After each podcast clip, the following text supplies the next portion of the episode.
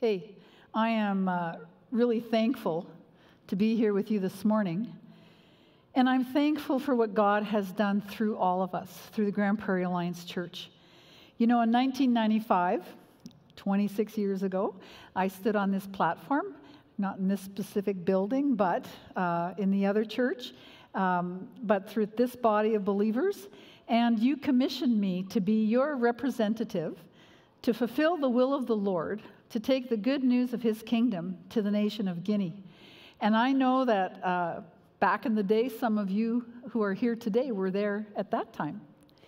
And um, I just want to say today that I'm really thankful to be a member of this body of believers of the Grand Prairie Alliance Church.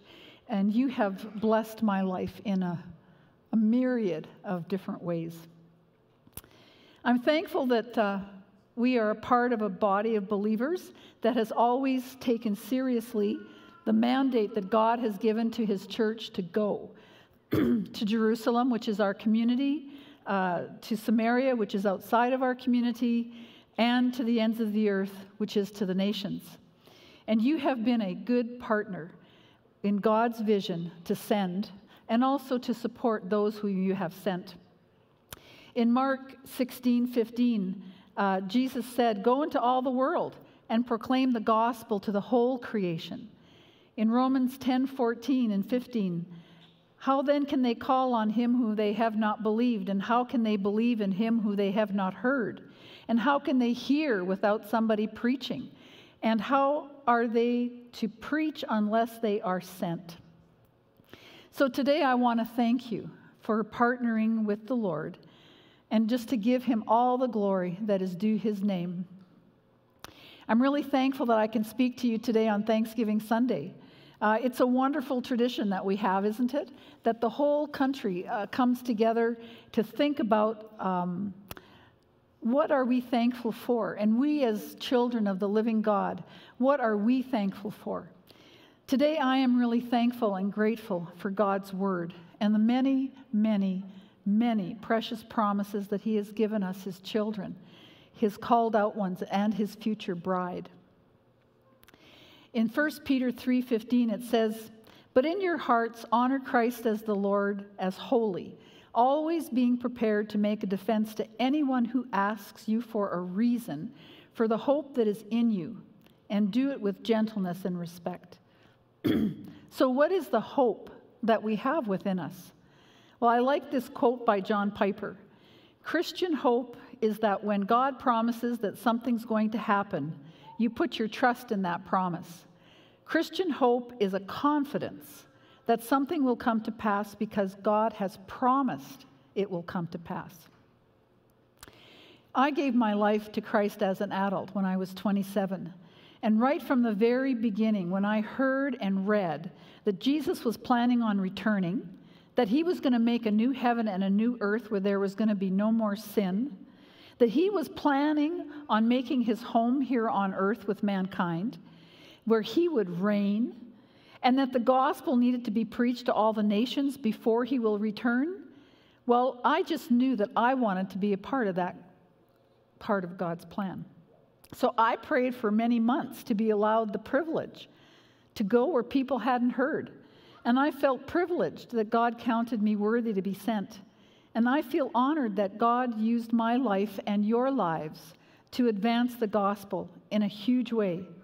When I got back here to Canada in June, I was asked to speak in a church, and the pastor said what he wanted me to focus on and talk about was answering this question. You spent the bulk of your life either preparing or serving as an international worker for God. And as you look back on all those years, all that you've sacrificed, all that you've given for it, has it been a worthy use of your life? And if so, why? And I said, Well, firstly, you know, it's not really a sacrifice to go where you want to go, to do what you want to do. I have no regrets on how I've chosen to spend my life. I've never looked at what I've done in the 21 years in Guinea as a sacrifice in the sense that I was someplace where I didn't want to be, looking for some, to go someplace where I couldn't go. If I sacrificed anything, it was a willing sacrifice. And yes, yeah, I did have to give up with a few give up a few creature comforts to be living in the third world uh, where there isn't like, you know, Costco and home hardware and all those kind of places. But that didn't matter because I was really thankful that I could be where God wanted me to be and where you had sent me.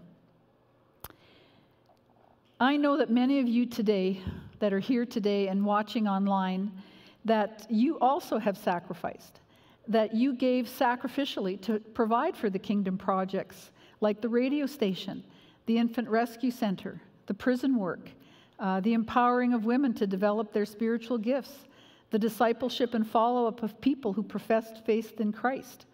I'm sure that you had a hundred other things that you could have spent your money on, but you chose to sacrifice those things so that you could spend your money on instead willingly give to advance the kingdom of God in another country. I truly believe that the effectiveness of those ministries, especially the radio station, came from a team effort and literally hundreds of people who willingly accepted and accomplished their role on the team. I wasn't the only one that God gave a vision for this project. There was a team of people in various parts of the world that prayed for literally 10 years for a Christian radio station to be put into the capital city of, of uh, Guinea. And Grand Prairie Alliance Church, you answered the prayer. You were the answer to this prayer to provide so that a multitude of people God could hear God's word. And you sacrificed your time in prayer. I know that. Prayer is the work of the ministry, and service is gathering up the results. In the 21 years that I was in Guinea, you were there with me. You provided much of what was needed for tens of thousands, even perhaps hundreds of thousands of people to hear through the radio and then respond in faith that the good news of the kingdom of God had come near to them. And we know that this is true because in the six years that we broadcast our weekly prayer and healing program, every name, every prayer that was prayed for them in Jesus' name was recorded. And we followed up on each caller. Thousands of testimonies of answered prayer were recorded, thousands upon thousands of thankful souls that Jesus had healed, provided, shown himself as the God of heaven who had intervened in their life. Romans 12:1 says, "And so, dear brothers and sisters, I plead with you to give your bodies to God because all that he has done for you, let them be a living and a holy sacrifice." the kind he will find acceptable. This is truly the way to worship him. In Romans 20, in Revelation 22, Jesus says, "I am coming soon, bringing my reward with me to repay all people according to their deeds." Our work from God is to proclaim Jesus, and it's the Spirit's work to save and to give eternal life. So during the 6 years that the Renaissance Radio had the prayer and healing program and follow up. Many people prayed to believe and receive Christ, but I couldn't know really what was in their heart. Only the Holy Spirit of Jesus knows that. So I chose not to record how many people what we call prayed the sinner's prayer. We know that God knows their names, and their names are written in the book of life. And we will wait for the day when those books are opened, and then we'll know how many were truly born into his kingdom through the Guinea Compassion Projects. So today I'm thankful and I am satisfied with what God has given me to do for Him, and I do trust that you feel the same way. With how He has partnered with you and partnered with me to bring the kingdom to Guinea. It's not a sacrifice to do what you want to do. So I'm thankful for the privilege I had of serving Him there, and I'm going to say in advance of knowing what God's new assignment for me here is in Canada, that I'm going to be thankful for the privilege of continuing to serve Him here. Ephesians 6 tells us remember that the Lord will reward each one of us for the good we do. 1 Corinthians 12, there's a different kind of service. There are different kinds of service, but we serve the same Lord. In 1 Corinthians 3 8, the one who plants, the one who waters, work together with the same purpose, and both will be rewarded for their own hard work. In the past few months, I've given some time to really reflecting on a little bit of self evaluation, going over what God has taught me over these past years in, in um, working overseas, the training He's given me, the things He's asked me to do. And how can I use that, all that He's taught me, how can I use that to serve Him here? What I have heard is that even though my location has changed, my assignment and my strategy to fill my assignment has not changed. So, what's my assignment? I know that each of us are individuals, and God doesn't give the same assignment to every person. But as I've looked over and prayed through, I know that my assignment is doing my part to fulfill God's plan for every tribe, tongue, and nation to hear and to respond to the good news so that God will be worshiped by someone from every tribe, tongue, and nation on earth. And the strategy God gave me at the beginning of my international service was look and see where I am working and join me there. So I will keep that strategy. And so, why am I motivated? What motivates me to do this? Well, I want Jesus to return, and I want him to set up his kingdom here on earth. I want to be free of this body of sin. I want to live in the future with God and with Jesus. And God has told me that He is preparing this for me. So, whatever he asks, if he needs someone to do something to work out this plan, I'm all in and I'm willing to serve. I know that there are so many things that God wants done to fulfill his future plans for his church. And he's seeking ordinary people like you and me to be available to work out and to fulfill his plan. In my personal experience with the Lord, I know that when he asks me to do something, and I'm certain that it's Him that's asking, I know that He's going to provide all that I need to get His job done. Now, we all know there's a difference between being asked by people to do something and being asked by the Lord. And we know that the Lord often uses people to ask. But we also know that He uses the inner voice of the Holy Spirit to direct us in what we should say yes to. I have said yes to the Lord for quite a few things that I thought I didn't have the training. I wasn't kind of very much of a big expert in that. It was a kind of lots out of my comfort zone. But I've learned from experience that He will give me the strength, the wisdom, and the courage to do whatever He asks. So I just say yes. And this is just how God deals with me. And He has His way of dealing with you because we are each unique. But we all need to know how God deals with us so that we can embrace His assignment move into his adventures with him with confidence in who he is and who he's made us to be. He's made us each unique. He does not have a detailed action plan for everything, but I know that he has a good uh, life planner, and that's his holy word. In the 21 years that I served in Guinea, there were a lot of challenges, a lot of hard situations, painful experiences. You know, working in the prison, so much injustice. Like the leader of the prison church, in jail for 11 years and still hasn't been gone in front of the judge. Never knows when he's going to get out. The years that we worked with abandoned babies, that was a lot of pain. Corrupt officials that didn't even have an ounce of compassion for those kids. Numerous unfaithful workers who tried to destroy the radio and this the day-to-day struggles of living in a corrupt society run by a dictator. Yeah, I did ask Jesus from time to time, you know, what am I doing this for? And he always answered. And his word to me was, keep your eye on the prize. And the prize is Jesus. Being with him in the here and now is really precious. But the ultimate goal is that someday we will be with him we'll be able to see him face to face. And that day is what I look forward to.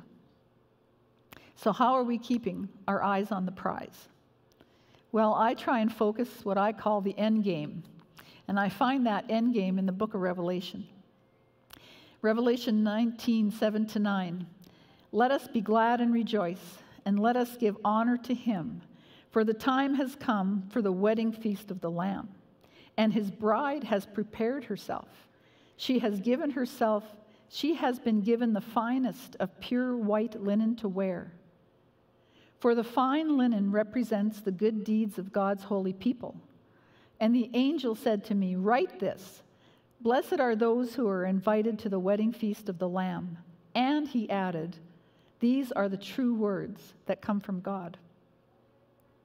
I try to always think about how I'm preparing myself to be the bride of Christ.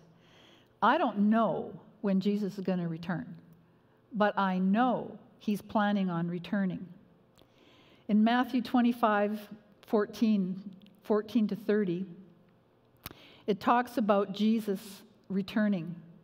And when he returns, I fully intend that he's going to find me doing his work.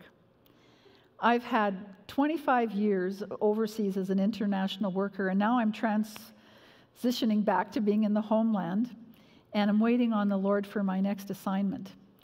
And I know that just because I'm in between assignments doesn't really mean that I am being inactive. But I'm being intentional and intentionally looking to the Lord. Uh, where is it that you want me to put my hand to the plow? What is it that you want me to do for you? I have always, since the beginning of my Christian life, been motivated by the Lord's return. But I only really studied the Word about that kind of superficially.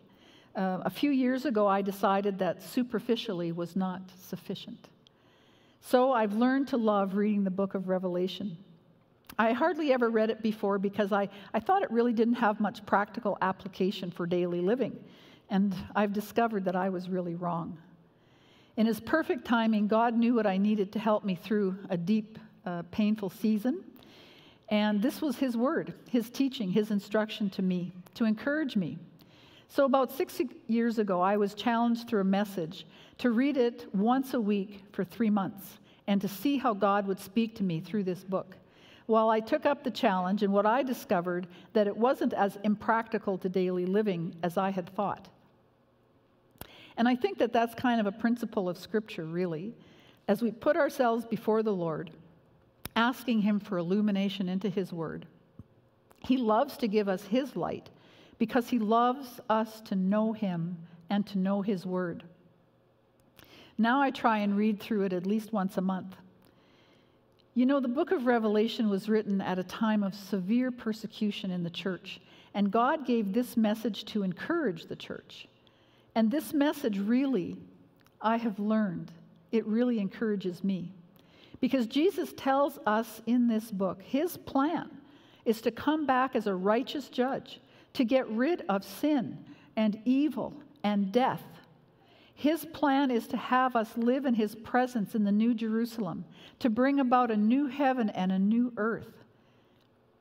Years ago, I started making a little book of sayings. You know, oh, I don't know if they do it anymore, but you know, in the Christian bookstores, used to be able to buy like a 365 day uh, calendar type thing, and you'd have like a verse of the day, and like you tear it off and throw it in the garbage right for the next one. Well, I decided, you know, that as God was speaking to me through a verse or something I was reading or something I heard, that I would write it down and make my own little daily thing, you know, that you go over and over. And I love that. I, I read through this often because it helps me to remember uh, what God said to me. And uh, one of the things uh, that God said to me a few years ago that I wrote down was never allow the things you don't understand to obscure the areas of truth in which God has provided clear understanding. The Word of God is full of mysteries, not things that He doesn't want us to know, but mysteries that He's saved for us, that we can savor. So He's given us things that we can know for sure, but He's got mysteries in there that He's saving for us, these special things for another time. And so never allow the things that you don't understand to keep you from the areas of truth in which God has provided clear understanding. Well, when I was reading through the book of Revelations one time and uh, reading uh, somebody else's commentary on it, the thing I wrote down in my little book of remembrances is um, don't spend much time wondering when the events will happen. Spend the majority of your time learning how to live now so that you'll be pre- the prepared bride. God is completely just. God is in control, and his plan is perfect. Evil will be fully destroyed. So, what I find exciting about the book of Revelation are the things that I understand. I still don't grasp a lot of things, but the more I read, the more the Holy Spirit gives me understanding. And I don't feel the need to understand everything in the book to appreciate and to obey the things that I do understand. So, if you have your Bible with you today, I'd like you to open it to the book of Revelation, chapter 1. And we'll just read the first couple of verses.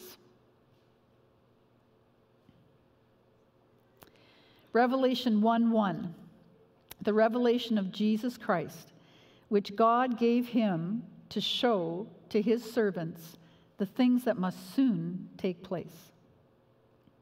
Revelation 1 3, God blesses the one who reads the words of this prophecy to the church, and he blesses all who listen to its message and obey what it says, for the time is near.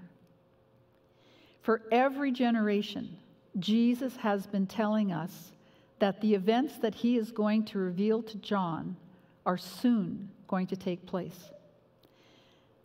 In 2 Peter 3 4, we read that in the last days, many people will say, Ah, where's the promise of his coming? For, from, for since the fathers fell asleep, all things are continuing as they were from the beginning of creation. This was written, well, it was probably only about 30 years before the book of Revelation, which means it was probably written 60 years after Jesus had resurrected. They were already saying, Oh, where's the promise of his coming? For ever since the fathers fell asleep, all things are continuing as they were from the beginning of creation. Some may count it slow that God is not fulfilling his promise to return. But we can be thankful, I can surely be thankful that God has waited long enough for me to be saved because he does not wish for any to perish. He has a plan and he's working his plan, and we're a part of his plan. I know in our North American church culture, uh, we spend a lot of time focusing on Christmas and Jesus coming as a little baby in the manger. And um, boy, I love Christmas. Uh, you know, I love to decorate. I have numerous nativity scenes. I love to read uh, the, um, the story of Mary and uh, how the angel prophesied to her that she would bear the Christ child. I just love that. And, um, and I love that Christmas is like a whole season here in North America, like it's at least a month long. Uh, my experience in Guinea, like Christmas is two days. Like there's no pre Christmas stuff. It's just Christmas Eve and Christmas Day, and everybody's happy. Um, but here we have a real long savoring to savor that uh, experience that Jesus came as a baby and that he came to bring salvation. But I don't think we spend enough time on Easter. And I don't think we spend enough celebrations on the resurrection of Christ. You know, uh, Easter usually is like just a weekend. And then the arrival of the Holy Spirit, like that's just one Sunday, Pentecost. In the first chapter of Revelation, uh, we are given 23 descriptions of what Jesus looks like. And then, after, in the next chapters, there's a lot more descriptions. It tells us what he's doing, what the risen, resurrected Jesus looks like, what he's saying to the churches. And I find that every time I read it, I am just excited to know and to visualize this is where Jesus is the resurrected and risen Lord. This is what he looks like. This is what he's thinking about. Like he's given us all of this uh, in this prophecy. What excites me too is about the worship scenes. And we're told about, you know, how there's, a, there's the throne in heaven, and, and around the throne there's 24 elders. And these elders are sitting on their, their thrones, and they've got crowns on. And regularly they, they stand and they throw themselves down and they take their crowns off and they throw it at Jesus' feet in an act of worship. Wow, you know that the Bible tells us that there's crowns that we can have, so that we're, when we are uh, in heaven and when we are clothed in Christ's own righteousness, that one day we're going to receive a reward for all the work that we've done for Him in His name. And all of us, me and you, well, we may not be eligible for every crown, but we should at least get a couple because they're pretty easy. And God wants us to have crowns. This is what He's going to give us as a reward. And what are these crowns? Well, in 2 Timothy 4 8, there's the crown of righteousness, which is going to be given to those who have a longing for the Lord Jesus and who look forward to His return. And then we see that in 1 Corinthians 9, there's the victor's crown. And this crown is going to be awarded to those who discipline their minds through the study of God's word and prayer. Everybody should get that crown. And then there's the crown of glory in 1 Peter 5, awarded to the faithful shepherds of the people of God and to Christian leaders. And then there's the crown of rejoicing in 1 Thessalonians 2, which will be given to those who have led others to Christ. And the crown of life in James 1, placed upon those who have endured and triumphed over trial and temptation and persecution, even to the point of martyrdom. For me, reading through the book of Revelation, which is the revelation of the resurrected Jesus our Lord, it helps me to keep my eye on the prize. It helps me to remember, to keep my life focused on the end game, to keep me focused on preparing for the wedding feast. When the storms of life come, when the blessings of life come, I know that my Redeemer lives, and I know the plans He has for me plans for a future and for a hope. And it helps me to focus on Jesus, that He is planning and preparing for His return, and He is preparing the banquet table for me, for you, His beloved ones. And He's expecting me to be preparing myself to meet Him as His bride at the wedding banquet, and that He has a reward prepared for me.